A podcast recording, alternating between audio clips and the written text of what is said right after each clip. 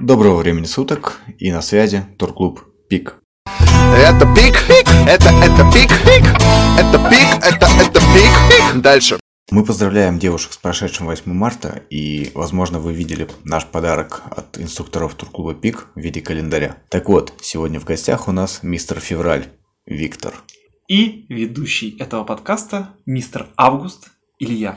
Еще раз здравствуйте. Тема нашего сегодняшнего разговора – это физическая подготовка перед походами. И именно поэтому я пригласил Витю, лыжника, многократного участника забегов на Эльбрус, Пик Ленина и четвертый этаж своего дома, в принципе, спортивного человека, побеседовать на эту животрепещущую тему. Итак, Витя, твоя левая пятка захотела в какой-нибудь поход, например, в Непал. С чего для тебя начнется это путешествие? Вообще, интересный вопрос просто задать для наших слушателей. В принципе, с чего начинается поход? Потому что много кто думает, что поход начинается с момента, когда мы вышли из самолета или из автобуса или из какой-нибудь трансферной машины, надели на себя рюкзак и пошли. Это, к сожалению, не совсем так, потому что поход начинается с подготовки к этому походу. Для меня, например, поход обычно начинается с покупки билетов. Ну, билеты можно купить непосредственно за пару дней до начала похода. А вот физически готовиться к этому походу надо заранее. Итак, Витя, я правильно понимаю идею, которую ты пытаешься донести? Если ты хочешь получать удовольствие от похода, не страдать, не смотреть в пятку впереди идущего, то тебе нужно начать подготовку сильно заранее до покупки билетов. Например, за полгода, за год. За полгода примерно до начала похода. Но опять же это зависит от Вашего степени... текущего уровня.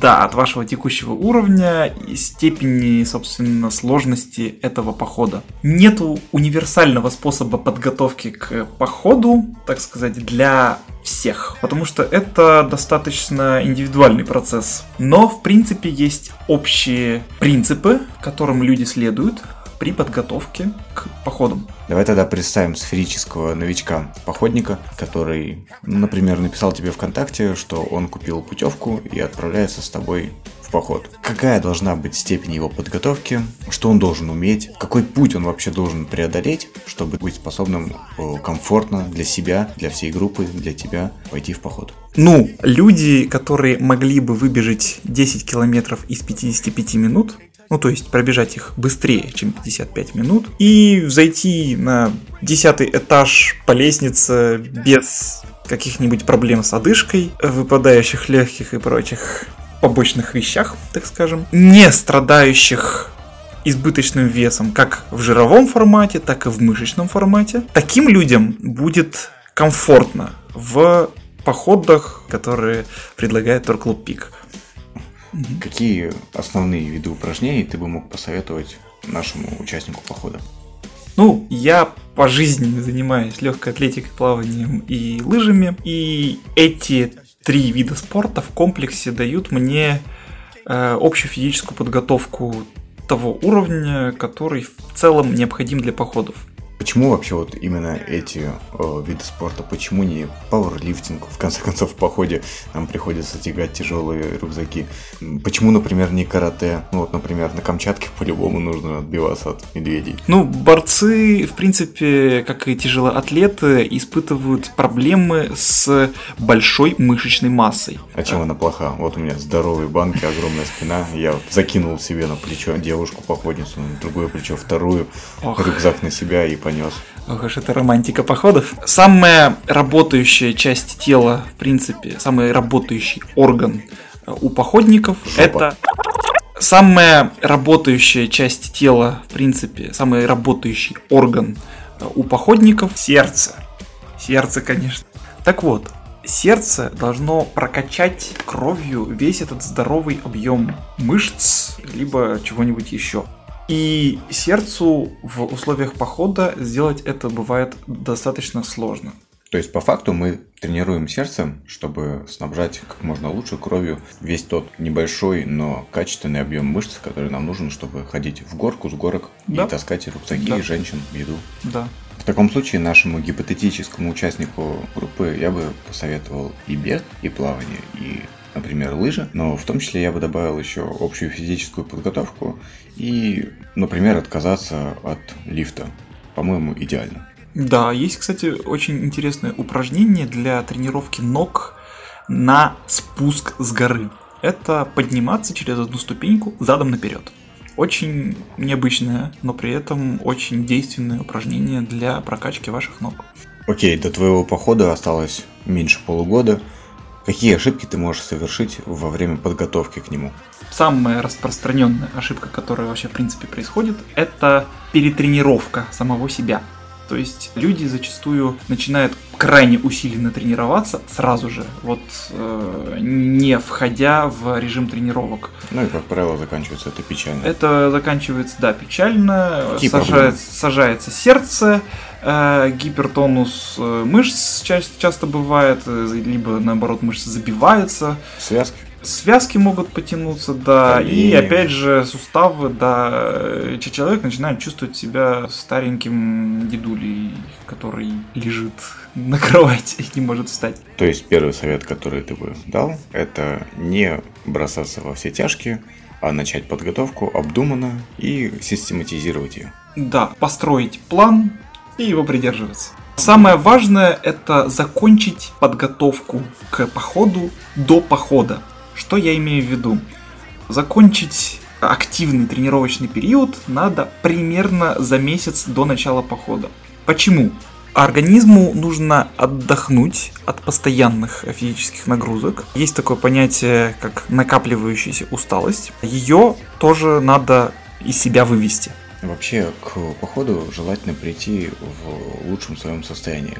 Это не значит быть на пике своей формы, это наоборот не очень хорошо, а быть в хорошем боевом состоянии. В частности, если вы получили травму во время подготовки, скорее всего от похода придется отказаться, просто потому что шутки с организмом это опасно.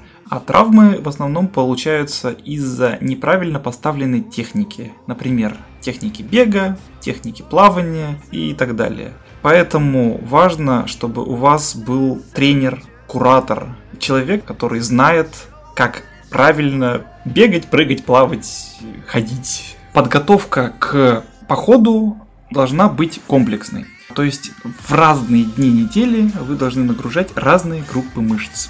Таким образом, объединять однотипные тренировки подряд в несколько дней бессмысленно, но важно сохранять некоторую периодичность И постоянство. и постоянство ваших тренировок. Таким образом, вы будете постоянно развиваться, постоянно расти.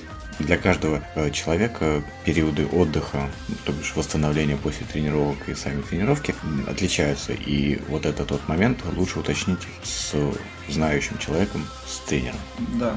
Но в данном случае лучше помалу, но ежедневно, чем редко и не систематично, но помногу.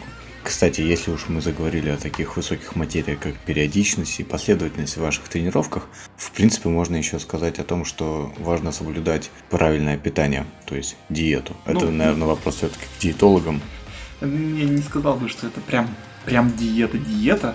Это больше просто Правильное сбалансированное правильное питание.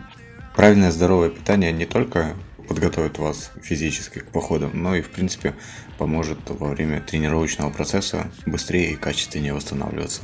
Наверное, последний совет, который мы дадим нашему сферическому походнику в вакууме, это Лучше тренироваться на свежем воздухе. Да, на улице, в любую погоду и в любых условиях. Тем самым ваш организм будет привыкать к походным, так сказать, условиям. Да, потому что в походе у вас не будет возможности оказаться в теплом месте, просушиться. Вам нужно реально подготовиться не только физически, но и морально. Ну, естественно, готовиться надо без фанатизма и, например, не бегать по улице в минус 45. В смысле? Итак, отойдем от общих вопросов, и теперь мне хотелось бы провести небольшой блиц. Итак, Витя, ты готов к небольшому блицу? Да, конечно. Я сейчас буду задавать короткие вопросы, ты будешь коротко на них отвечать. Поехали. Горный туризм или альпинизм? Альпинизм. Ты как-нибудь готовишься к сборам или походам? А как-то само получается, просто бегаю для души на лыжах, просто бегаю и таким образом готовлюсь. Окей, поехали дальше. Ты предпочитаешь ходить в больших группах или малых? В малых душевность выше. А в таком случае коммерческие походы или самостоятельные? Тут сложно, потому что есть романтика и там, и там. И все же? Ну, скорее, наверное, все-таки самостоятельно. У тебя есть какой-нибудь девиз? Он для нас двоих един. Слабоумие и отвага. Ты помнишь свой первый поход? Нет. Это просто было очень давно, и я это не помню, если честно. Какое твое самое крутое достижение в походах и альпинизме? На мой взгляд, я залез на 6900.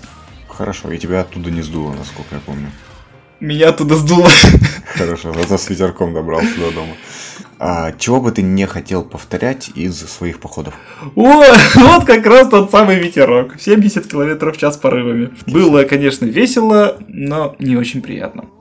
А, бывало ли у тебя такое, что ты понимал, что твоя физическая форма не позволяет тебе что-то сделать во время похода?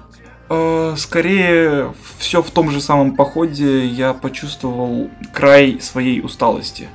Но вот так, такого, чтобы мне не хватало физической подготовки, как минимум, ну, не было такого. То есть ты считаешь, что, что это был твой личный предел, а не недотренированность? Да, именно так. Подготовка на улице или в зале? На улице, свежий воздух, наше все. Что главное, накачанная попа или сердце? Главное душа.